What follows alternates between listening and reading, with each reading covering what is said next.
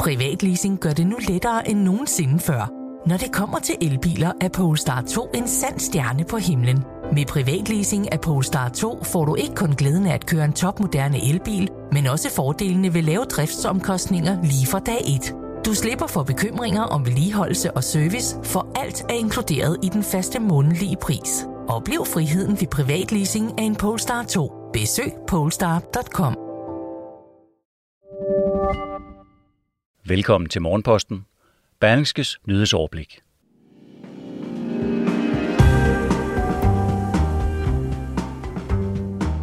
Efter 112 år med konservativ dominans, så er der nu rødgrønt flertal på Frederiksberg.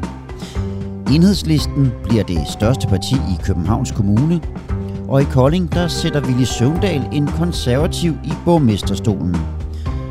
Og så vakler stolen under Dansk Folkepartis formand Christian Thulesen Dahl efter et katastrofalt valg. Sådan lyder overskrifterne for den her udgave af Morgenposten, der i dag kun handler om gårdsdagens kommunalvalg. Det er onsdag den 17. november. Mit navn det er Morten Olsen, og jeg har redigeret og indtalt den her podcast.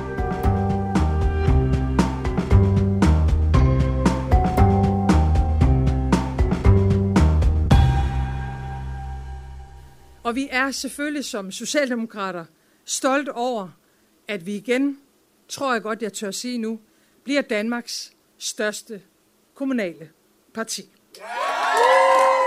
Socialdemokraterne blev det største parti, men måske også en af de største tabere ved kommunalvalget i går.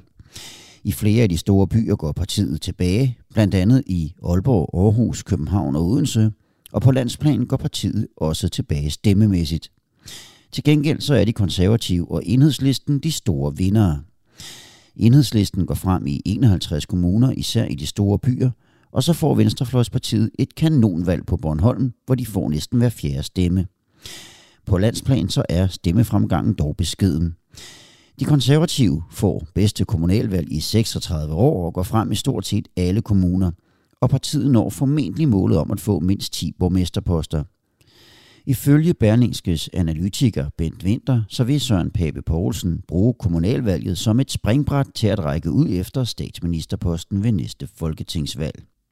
Venstre fik et bedre valg, end de kunne have frygtet, men går stadig et par procent tilbage til 21,2 procent af stemmerne.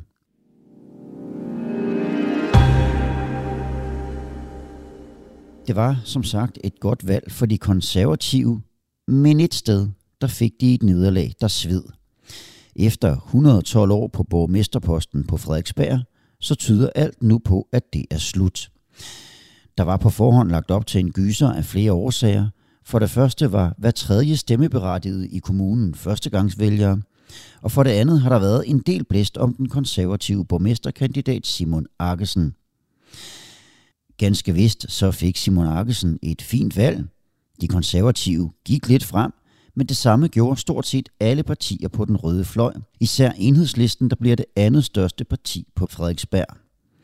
Og dermed så tipper magten, så den røde fløj har flertal. Og i går aftes satte de sig sammen for at konstituere sig. Ved den lejlighed sagde Socialdemokraternes spidskandidat Michael Windfeldt, at de agtede at finde frem til en borgmester. Og dermed så tyder alt på, at den konservative æra er forbi. Og selv den konservative formand Søren Pape Poulsen indrømmede, at det så sort ud. Det ser svært ud. Det må vi se, det har vi jo hele tiden vidst. Altså, det er jo en af de 10 rødeste kommuner til folketingsvalg, så vi har jo hele tiden vidst, det var op ad bakke. Øh, nu er den jo ikke kaldt endnu, så øh, indtil den er kaldt, øh, så kæmper vi for det, og tror på det.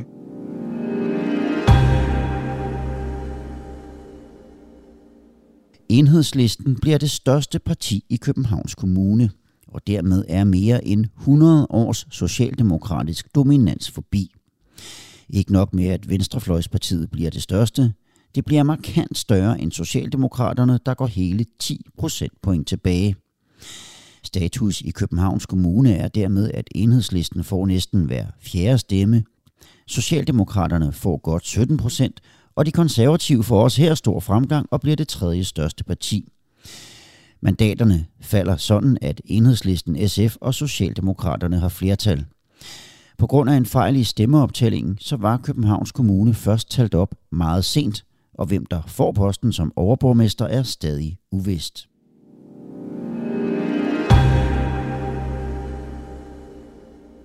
Dansk Folkeparti fik et redselsfuldt valg, og det kan måske koste formand Christian Thulesen Dahl posten.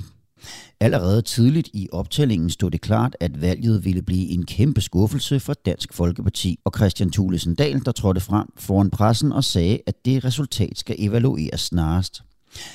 Og da han blev spurgt om det også gælder formandsposten, så svarede han. Ja, det er klart, at vi kommer til at diskutere alt, og der er ikke noget, der er heldigt i forhold til de interne diskussioner, vi har i partiet. Er det en rolle, som det der, man det, det der, Nej, altså, der er ikke noget, der er heldigt. Når man foretager en evaluering internt i et parti, så skal man være villig til at tage en reel øh, en evaluering af hele situationen. Hvordan kommer vi videre efter det her? Det kommer vi selvfølgelig også ja, til at gøre hos os. Sagde altså Christian Thulesen Dahl til et ivrigt pressekorps.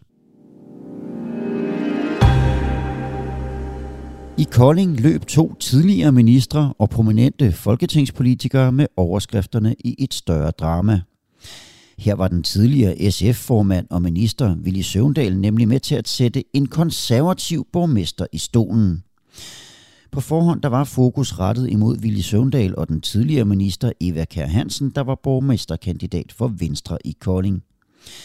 Mens Willy Søvndal fik et flot valg og fordoblede SF's mandatantal – så gik Venstre tilbage og mistede sit absolute flertal i kommunen. Venstre er dog stadig det største parti, men var ikke i stand til at få borgmesterposten. En lang række partier fra begge sider af salen støttede nemlig de konservatives Knud Erik Langhoff. Det var noget, som Eva K. Hansen var både overrasket og skuffet over, udtalte hun til Danmarks Radio.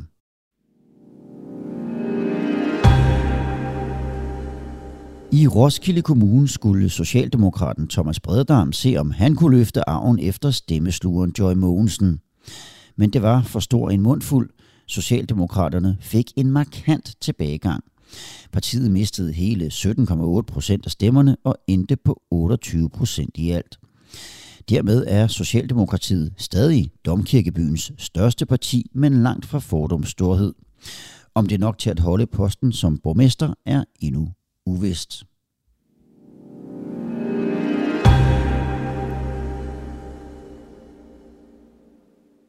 I Ishøj falder bykongen Ole Bjørstorp efter 20 år på posten, og det sker efter en turbulent periode i den socialdemokratiske gruppe i byrådet.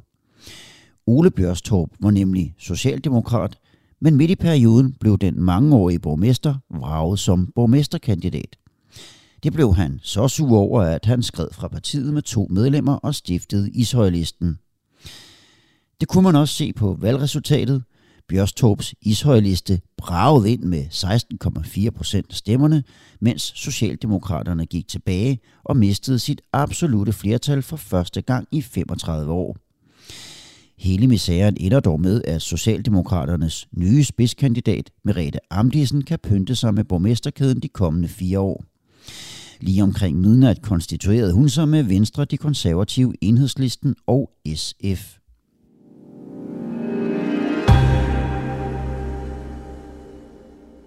Som sagt i indledningen, så gik Socialdemokraterne tilbage i mange store byer. Men i Holbæk var historien en ganske anden. Her fordoblede partiet stemmeantallet, så det nu har absolut flertal med omkring 60 procent af stemmerne. Den store stemmesluger her er borgmester Christina Kryrosiak Hansen, der i 2017 blev Danmarks yngste borgmester nogensinde i en alder af blot 24 år. Gentofte er stadig ærke konservativ, også selvom bykongen Hans Toft takkede af i løbet af perioden.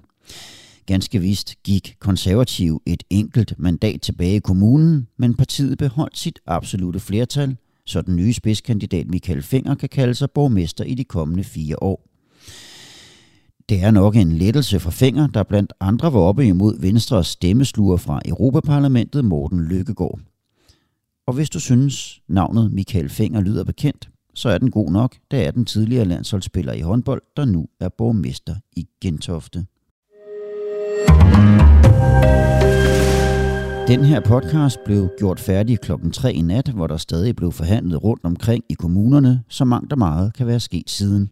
Så hop ind på berlingske.dk og følg kommunalvalget helt til dørs. Her kan du også læse meget mere om valget til regionsrådene. Det var, hvad jeg havde valgt at tage med til dig om kommunalvalget. Tak fordi du lyttede med. Husk, der er en frisk version af Pilestræde i dit feed i eftermiddag. Og i morgen der er Mette Melgaard klar med en ny omgang Morgenposten. Ha' en rigtig god onsdag.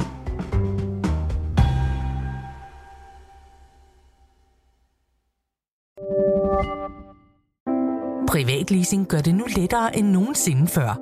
Når det kommer til elbiler, er Polestar 2 en sand stjerne på himlen. Med privatleasing af Polestar 2 får du ikke kun glæden af at køre en topmoderne elbil, men også fordelene ved lave driftsomkostninger lige fra dag 1. Du slipper for bekymringer om vedligeholdelse og service, for alt er inkluderet i den faste månedlige pris. Oplev friheden ved privatleasing af en Polestar 2. Besøg polestar.com.